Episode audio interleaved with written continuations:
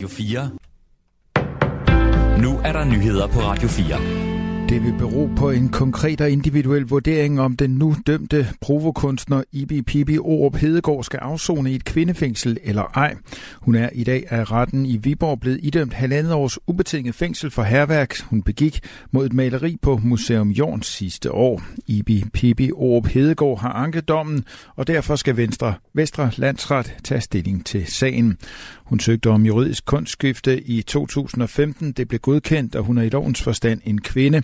Men da hun skiftede køn, vagte det opsigt, at hun ikke ønskede at foretage nogen fysiske forandringer. Dermed fremstår hun som en mand, selvom hun juridisk er en kvinde. Kriminalforsorgen vil ikke kommentere personsager og dermed ikke sige, hvorvidt Ibi Pibi Orup Hedegaard vil skulle afzone sin straf i et kvindefængsel eller ej. Kriminalforsorgen kan dog oplyse, at dømte og varetægtsfængslede som hovedregel placeres på baggrund af CPR-nummer, det vil sige det juridiske køn, skriver Kriminalforsorgen i et svar til Ritzau. Når den indsattes juridiske køn er anderledes end personens kønsidentitet, det biologiske køn og eller det køn, personen blev tildelt ved fødslen, vil der dog ske en konkret og individuel vurdering af, hvor vedkommende skal placeres. Det er i den vurdering afgørende at tage hensyn til sikkerheden, lyder det. Omkring 2 millioner borgere vil i løbet af de næste måneder modtage en mail, en sms eller et digitalt brev i forbindelse med årsopgørelsen, det oplyser Skattestyrelsen i en pressemeddelelse. Det skyldes, at mange har eller i den kommende tid vil rette i deres skatteoplysninger, det siger Jan Møller Mikkelsen, underdirektør i Skattestyrelsen. Når vi skriver til så mange danskere, er det fordi vi kan se, at der mangler oplysninger, eller at der er noget, borgeren skal tjekke efter, at have rettet i skatteoplysningerne, lyder det. Styrelsen forsøger i højere grad end tidligere at skræddersy beskederne til den enkelte borgers behov. Vi ønsker at ramme den enkelte så præcist som muligt, så i dag får man færre udvalgte budskaber, der passer lige til den enkelte, så vi kan hjælpe bedst muligt, siger han. Når vi målretter den direkte kommunikation, bliver det nemmere at forstå, hvad vi skriver, og hvad man selv skal gøre i forhold til sine skatteoplysninger. Vi rammer altså skiven bedre nu og forstyrrer færre unødigt, lyder det. EU skal være mindre afhængig af kritiske råstoffer fra Kina. Det er et af de centrale mål for et udspil, som EU-kommissionen ventes at fremlægge i morgen. Udspillet kommer, mens USA og EU's konkurrence med Kina tager til, og der er bekymring for, om Kina vil hjælpe Rusland med militært udstyr eller selv forsøge at invadere Taiwan.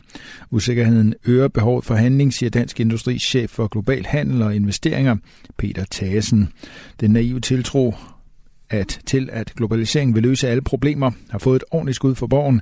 Vi bliver nødt til at se på, hvor robuste vores værdikæder er i Europa, og hvor afhængige vi er af lande som Kina, siger Peter Thasen.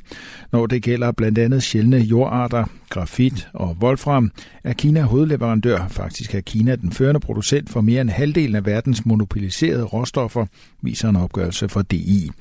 De kritiske råstoffer bruges i vigtige produkter som lægemidler, elektronik og solceller. Derfor er det ifølge DI bekymrende, at produktionen primært sker i tre lande her blandt Kina. EU-kommissionen ventes blandt andet at foreslå, at der sikres råstoffer fra flere kilder gennem handelsaftaler og strategiske partnerskaber. Det vil kunne sprede risikoen ved at sikre forsyninger fra flere lande end Kina. Og vi bliver ved Kina, for præsident Xi Jinping har angiveligt nært forestående planer om at rejse til Rusland for at mødes med præsident Vladimir Putin. Det skriver nyhedsbruget Reuters, som har talt med kilder med kendskab til planerne. Kinerne står ikke frem med navn. Mødet kan efter sine finde sted allerede i næste uge. Der har også tidligere været meldinger om, at Xi planlægger at besøge Putin. Den amerikanske avis The Wall Street Journal skrev i sidste måned, at et besøg kunne finde sted i april eller maj. Det russiske nyhedsbureau TASS skrev 30. januar, at Putin havde inviteret Xi til Moskva. Xi har dog ikke kun forestående planer om at besøge Putin. I hvert fald skriver Wall Street Journal i dag, at Xi planlægger at tale i telefon med Ukraines præsident Volodymyr Zelensky. Det vil være de to lederes første snak siden Ruslands invasion af Ukraine. Opkaldet ventes at finde sted efter det ventede møde mellem Putin og Xi. Forholdet mellem Xi og Putin følges tæt på grund af krigen i Ukraine. Overskyet med udbredt regn, men især i den sydlige og østlige del af landet i eftermiddagen overgang Opholdsvejr og lokalt måske lidt sol. Temperaturer mellem 7 og 11 grader. Vinden tiltager til let til frisk. Fra let til frisk til kuling. Fra sydvest ved vestkysten stedvis hård kuling med ret kraftig vindstød. I aften og i nat mest skydevejr med regn mange steder. Temperaturer ned mellem 5 og 8 grader. Det var nyhederne på Radio 4. De blev læst og redigeret af Thomas Sand. Der er flere nyheder, når klokken bliver 16.